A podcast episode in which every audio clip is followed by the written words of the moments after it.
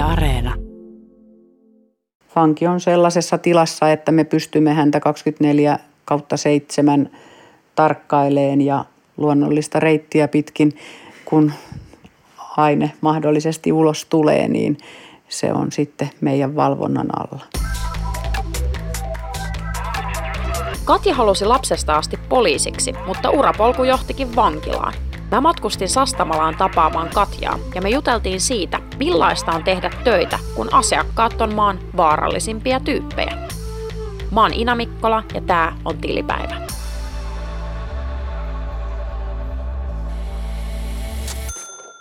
Sen tiedän sinusta, että sulla oli lapsena tai nuorena tämmöinen haave tulla poliisiksi. Miksi sä halusit poliisiksi? Mä luulen, että jollain tavalla se on muhun jo tullut, tullut sisäsyntysenä, että haluan auttaa ja sen lisäksi mä pidän haasteista, että nämä kaksi yhdistettynä sitten ehkä mua sinne poliisiin päin ohjas. Sen lisäksi mä muistan koulusta sellaisen hienon julisteen seinältä, missä luki, että poliisi on ihmisen paras ystävä. Ja muistan seisseeni pienenä tyttönä sen julisteen edessä haltioituneena ja katselleeni sitä, että poliisi on ihmisen paras ystävä. Mun alaasteen opettaja on edelleen aina hyvin kiinnostunut, että missä vaiheessa mun poliisiura tai muu, muu niin kuin on. Aivan. Miten sä sitten aloit pyrkimään tätä sun toiveammattia kohti? Sitten lukiosta päästyäni niin olin sen verran täynnä lukuhommaa ja muuta, että päätin sitten lähteä puolustusvoimiin armeijaan hetkeksi aikaa sitten suorittaa asevelvollisuutta ja siellä sitten sotilaspoliisina toimin haaveeni mukaisesti ja sieltä päästyäni sitten työkokemusta piti kerätä tätä poliisikoulua varten ja hakeuduin sitten yksityiselle turvallisuusalalle tätä työkokemusta hankkiin ja niinpä siitä sitten lähti mun vartijan urani. Aloitin siviilipukusena myymällä etsivänä. Mä luulen, että aika monelle se niin kuin, äh, vartija kaupassa on tuttu näky, mutta mä luulen, että moni ei edes tiedä, että on tällaisia myymällä etsiviä, jos, on, jos ne on kerta tällaisissa siviiliasuissa. Tuo on vähän niin kuin kriippaavaa jopa. niin tota, kerro, kerro, että millaista se työ on.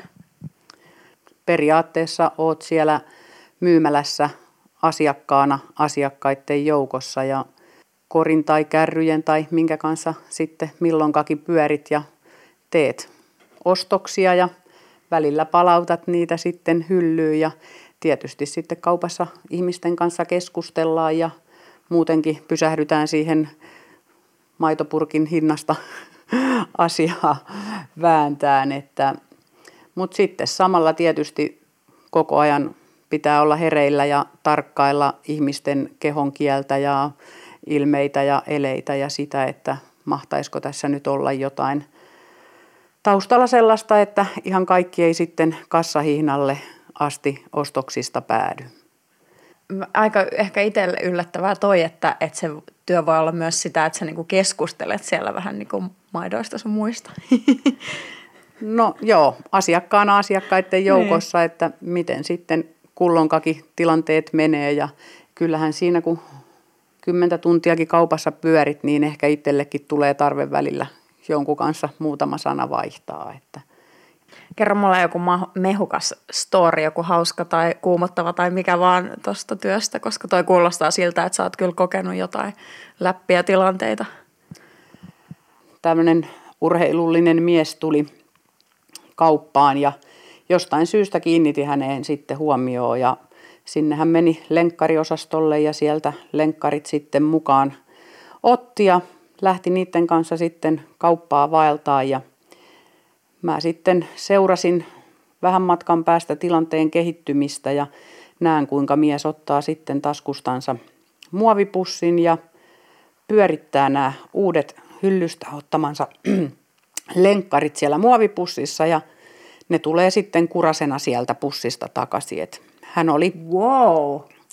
tuonut pussissa kuraa kauppaa kauppaan ja tota noin, niin sitten hän käveli kassalle ja näytti siinä kassan myyjälle, että hänellä oli omat vanhat juoksulenkkarit mukana ja käveli sitten kassalinjan läpi niiden kanssa. Ja no, minä sitten perässä ja kiinni ottamaan häntä sieltä kassalinjan jälkeen ja kertomaan, että ostoksissa on ollut vähän epäselvyyksiä, että täytyy lähteä mun mukaan asiaa selvittää. Ja niinhän se sitten selvisi, hän kyllä myönsi näin toimineensa ja koska tuote oli sitten pilalla eikä sitä myyntiin enää voida palauttaa, niin jouduin sitten hänet kehottaa, että ne lenkkarit täytyy sitten maksaa ja hän kyllä ne maksoi, mutta siinä maksun yhteydessä sitten vielä kysyi, että hänellä on tänne kauppaan kanta-asiakaskortti, että voiko hän nämä kanta-asiakaspisteet tästä nyt sitten vielä samassa ottaa. Ja, no, niinpä hän sitten otti,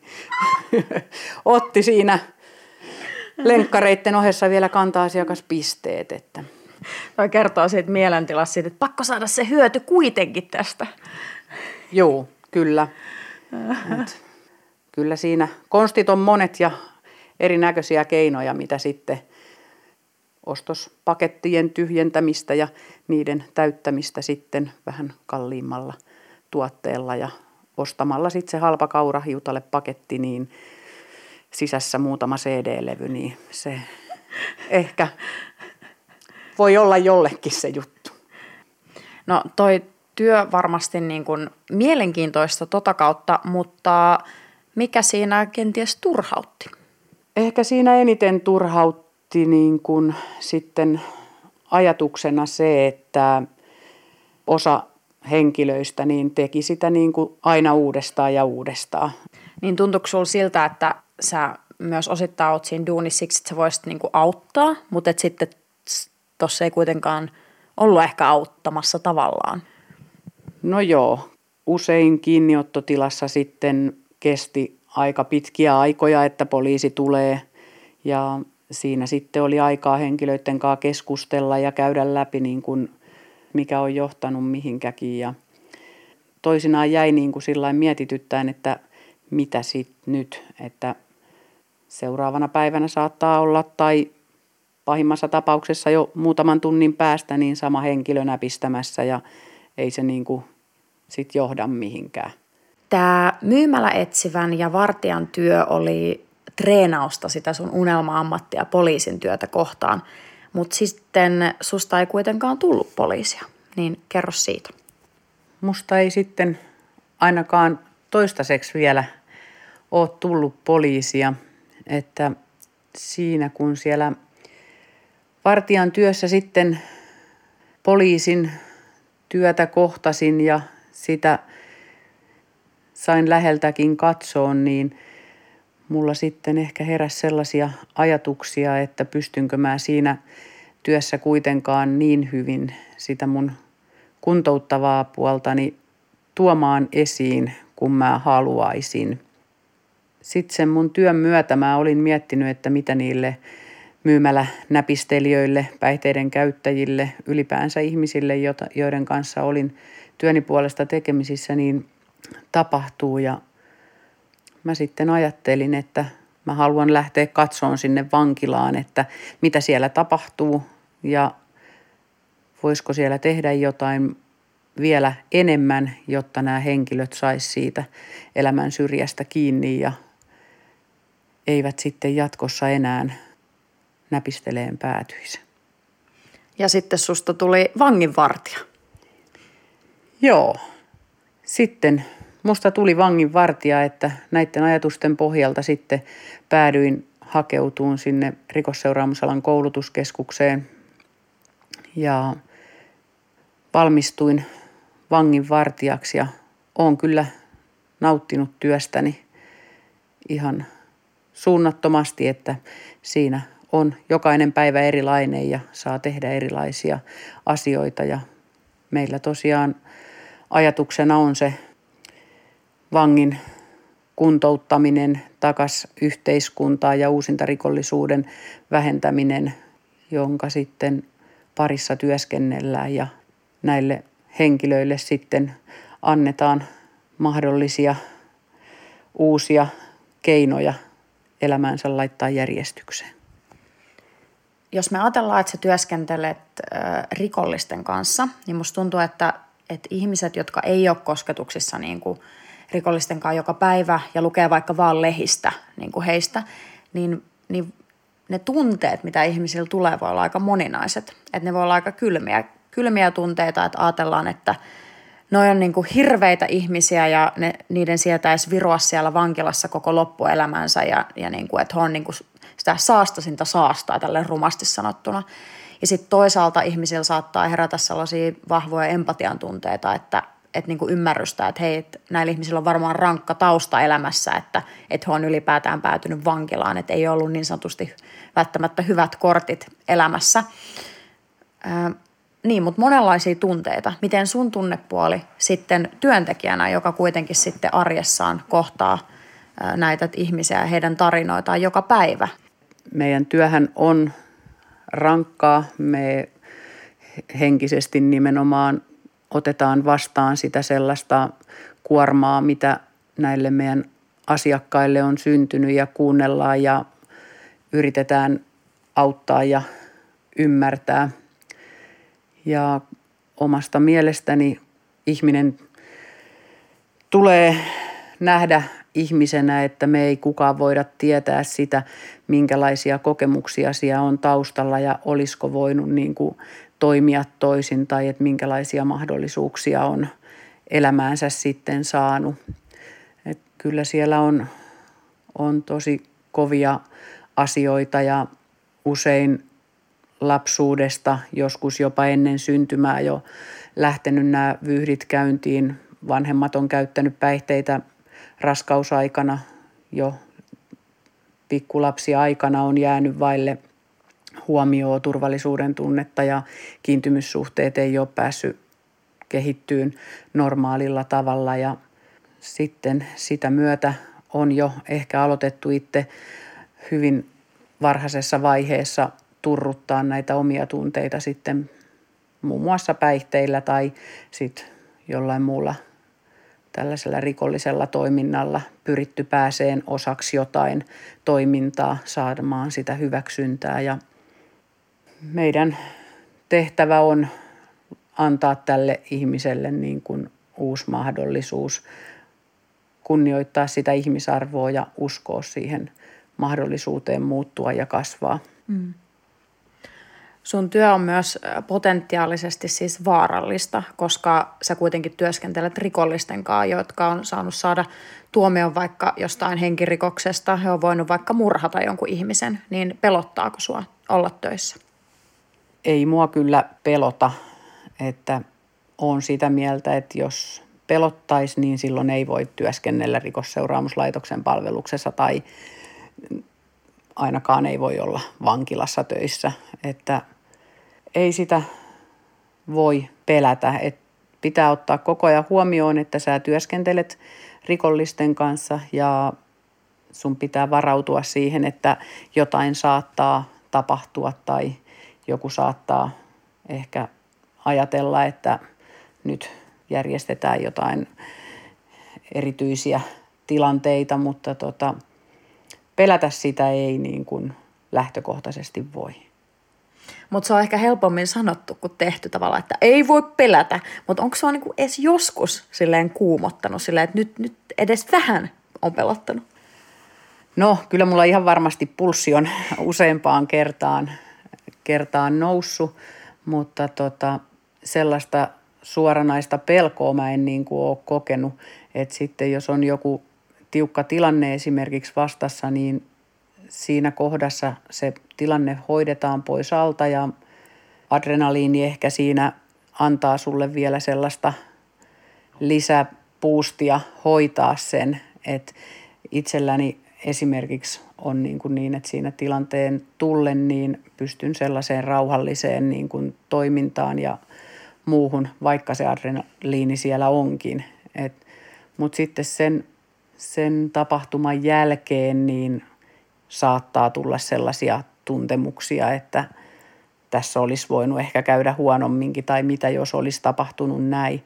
Mutta ne on sitten sellaisia tilanteita, että mistä voi oppia, että mä yleensä analysoin aika tarkastikin ja on itselleni aika ankara, että mä käyn niitä tilanteita läpi, että olisiko mä voinut tehdä tämän jotenkin toisin tai mitä jos mä olisin toiminut näin, niin mikä se lopputulos olisi sitten ollut, mutta todella nopeasti kyllä tilanne kuumenee, jos niin kuin sinne pienenkin liekin pensaan antaa, niin varmasti saat räjähtään, mutta se rauhanpiipun poltto on aina paikallaan, että keino millä tahansa saadaan niin kuin konflikti tai tilanne hallintaan tai että se ei mene eteenpäin, niin ne pitää kaikki käyttää ja se ensimmäinen on se, että sä itse lasket aseet tai et ainakaan anna sinne lisää liekkiä. Mm. Niin, ei mitään isoja sotiakaan ole lopulta sotimalla lopetettu, vaan neuvottelemalla. Joo. Meidän työssä vuorovaikutustaidot ja sosiaaliset taidot on ihan äärimmäisen tärkeässä osassa, että se, että sä kuuntelet, annat mahdollisuuden puhua, ratkot, tarjoat ratkaisuvaihtoehtoja – ja toimit neuvottelijana, niin se on ihan niin kuin tosi suuri osa sitä arkea, että ei meillä siellä läheskään joka päivä tarvi painia tai voimankäyttövälineitä käyttää, vaan nimenomaan suu on se väline, jolla me se työ tehdään ja jolla me ihminen kohdataan. Mun yksi tämmöinen lempari TV-sarja, fiktiivinen, on toi Orange is the New Black, naisten vankilaan, jenkkivankilaan sijoittuva sarja. Onko tässä sun työssä mitään tällaista vähän niin kuin elokuvissa ja TV-sarjoissa tuttua? Mä itse en liemmin seuraa tällaisia sarjoja, eli en siinä mielessä voi ihan niin kuin mitenkään tota, samaistua tai mitään muutakaan, mutta tota, kyllä Suomen vankiloissa niin kuin se arki on sellaista ihan erityyppistä kuin mitä näissä elokuvissa tai sarjoissa niin kuin annetaan ymmärtää. Että meillä kyllä eletään sellaista aika lailla perusarkea, että ei, ei mitään jatkuvaa happeningia. Niin, että välillä vähän tylsääkin. Vai onko koskaan tylsää? No, sehän riippuu tietysti vähän siitä, että mitä itse niin kuin haluaa tai mitä tekee. Että kyllä se joskus voi tuntua siltä, että jos pelkkää tyhjää vankilan käytävää eli kongia valvot, niin se voi tuntua tylsältäkin, mutta aina voi sitten kuitenkin haastaa itseensä, voi tehdä tilatarkastuksia, eli mennä tällaisia selli ratsioita tekee, jossa sitten selleistä pyritään niin kuin löytämään kiellettyjä aineita ja esineitä. Niin nehän on kyllä myös vähän sellaista TV-stä tuttua kamaa. Öö, jos tehdään tämmöinen selliratsia, niin mitä sieltä sitten saattaa löytyä? Joo, ehkä nämä voi sitten jollain tavalla ollakin siihen elokuva, elokuvamaailmaankin liittyviä, että tota, mutta siellä, sieltä nyt lähinnä selleistä etsitään tosiaan kiellettyjä päihdyttäviä aineita, huumausaineita, lääkeaineita ja sitten erilaisia lyömäaseita, teräaseita saattaa olla. Sen lisäksi tarkastetaan, että sähkölaitteet on toimintakuntoisia, niistä ei ole revitty ehkä johtoja irti tai tehty mitään muuta.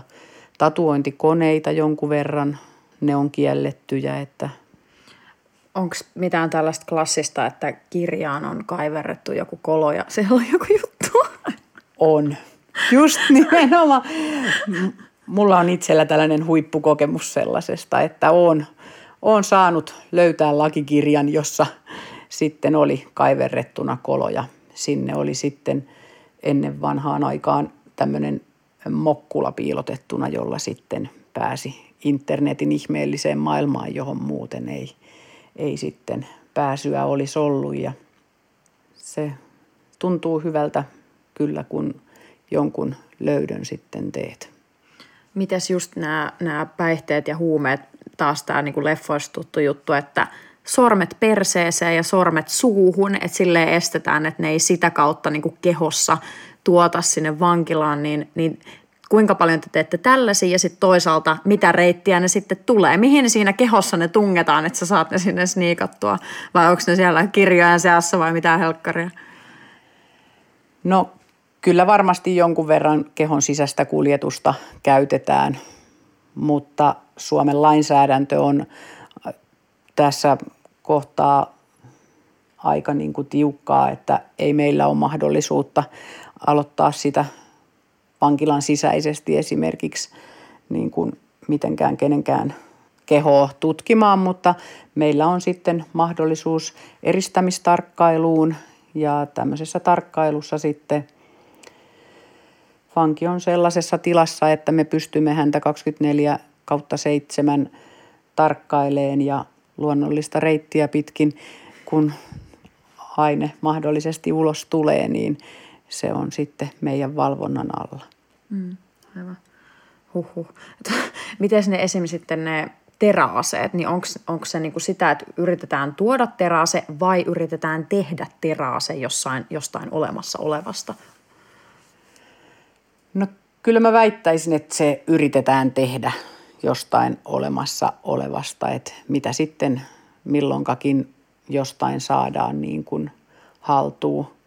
Että ihan tavanomaisista niin kuin hammasharjoista esimerkiksi voidaan yrittää terottaa teräviä tai sitten kynistä tai sitten on tietysti erilaisia metallisia listoja tai jotain muita, mitä saatetaan jostain irrottaa ja niistä sitten tehdä jotain lyömäaseita, mutta kyllähän sitten halutessansa mistä tahansa voi niin kuin tehdä sellaisen esineen, mikä sitten toisen vahingoittamiseen käy. Mm. Mutta ei niitä silti ole paljon niitä löytöjä, että ei ole kovin tavanomaista. Mm.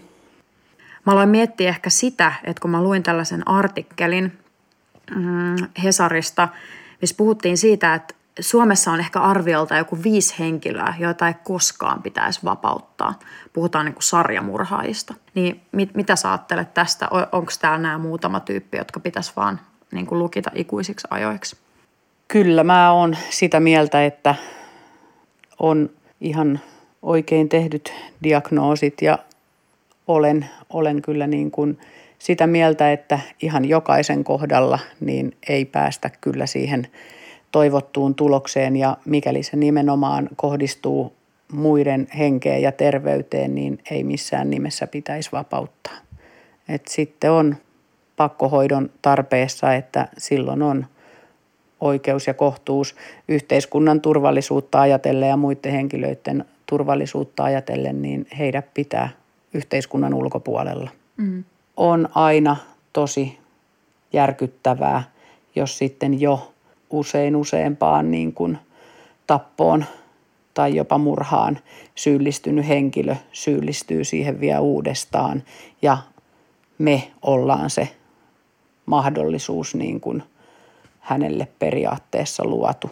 Mm. Vaikka ihmisellä on oikeuksia, perusoikeuksia ja kaikkia mahdollisia vapauksia, niin sit jos ei täällä pysty elämään yhteiskunnan normien ja muiden mukaan, niin sitten täytyy olla jossain suljetummassa paikassa. Mm. Sä sanoit, että sun arvoihin ja myös tavallaan rikosseuraamuslaitoksen arvoihin kuuluu se, että annetaan ihmisille myös se niin kuin mahdollisuus ja kehittyä ja näin. Ja mun mielestä se on, kuuluu myös mun arvoihin ja se kuuluu myös mun mielestä inhimillisyyteen ja ihmisyyteen, että, että meillä on mahdollisuus kehittyä, koska jos me ei ihmisinä voida kehittyä, niin miten me voitaisiin niin ihmiskuntana kehittyä ja miten me tavallaan voitaisiin just parantaa ö, elämiämme ja maailmaa, jos me ei niin annettaisi ihmisille anteeksi ja toista mahdollisuutta. Niin mikä on sun ehkä semmoinen henkilökohtainen oma semmoinen onnistumisen tunne ollut, että, että sä oot saanut sen fiiliksen, että ei vitsi, että, että nyt sun työn kautta tämä ihminen sai jotain, oppi jotain, eikä ole enää sitten sinne linnaan niin sanotusti palannut. Se, mikä siinä on hankalaa, niin on ehkä se, että ne henkilöt, jotka sitten onnistuu, niin hehän eivät palaa sinne vankilaan, vaan he sitten jatkavat sitä elämäänsä jossain muualla ja me ei välttämättä ikinä koskaan saada tietää, että nyt tämä henkilö on kuntoutunut ja elää normaalia perheelämää ja asiat sujuu hyvin.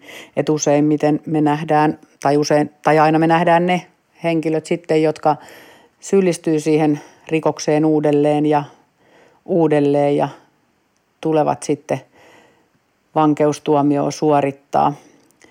Mutta se on mukava aina välillä kohdata tuolla siviilissä joku vanha asiakas ja he kyllä tulevat kertoa niin kuin sitä, että nyt menee hyvin ja nyt on saatu elämä mallilleen ja ei käytä enää päihteitä ja useimmiten nämä vapautuneet henkilöt, niin ne nauttii sellaisesta ihan niin kuin pienistä, normaaleista pienistä asioista, että on saanut työpaikan tai hankittua itsellensä auton tai perheen ja muuta, että ne on sellaisia mukavia tarinoita aina kuulla. Jos ajatellaan, että sä sun työssä joudut välillä valitettavasti jotain solvaamistakin kuulemaan, niin toisaalta mikä on semmoinen kaunein tai ihanin tai lempein asia, mitä ö, vaikka joku vanki on sanonut sulle? Tällä hetkellä esimerkiksi sellainen asia, että on kutsunut henkilöitä niin kuin etunimeltä, niin sai aika ison niin kuin arvostuksen, että vangit kertoo, että heistä niin kuin tuntuu hyvältä, että on käyttänyt heidän etunimeä, että silloin tuntuu, että hän ei ole vaan joku möttönen, vaan hän on niin kuin nimenomaan se henkilö, joka mun kanssa siinä keskustelee ja että mä ehkä niin kuin on sitten hänet jollain tavalla oikeasti ihmisenä huomioinut.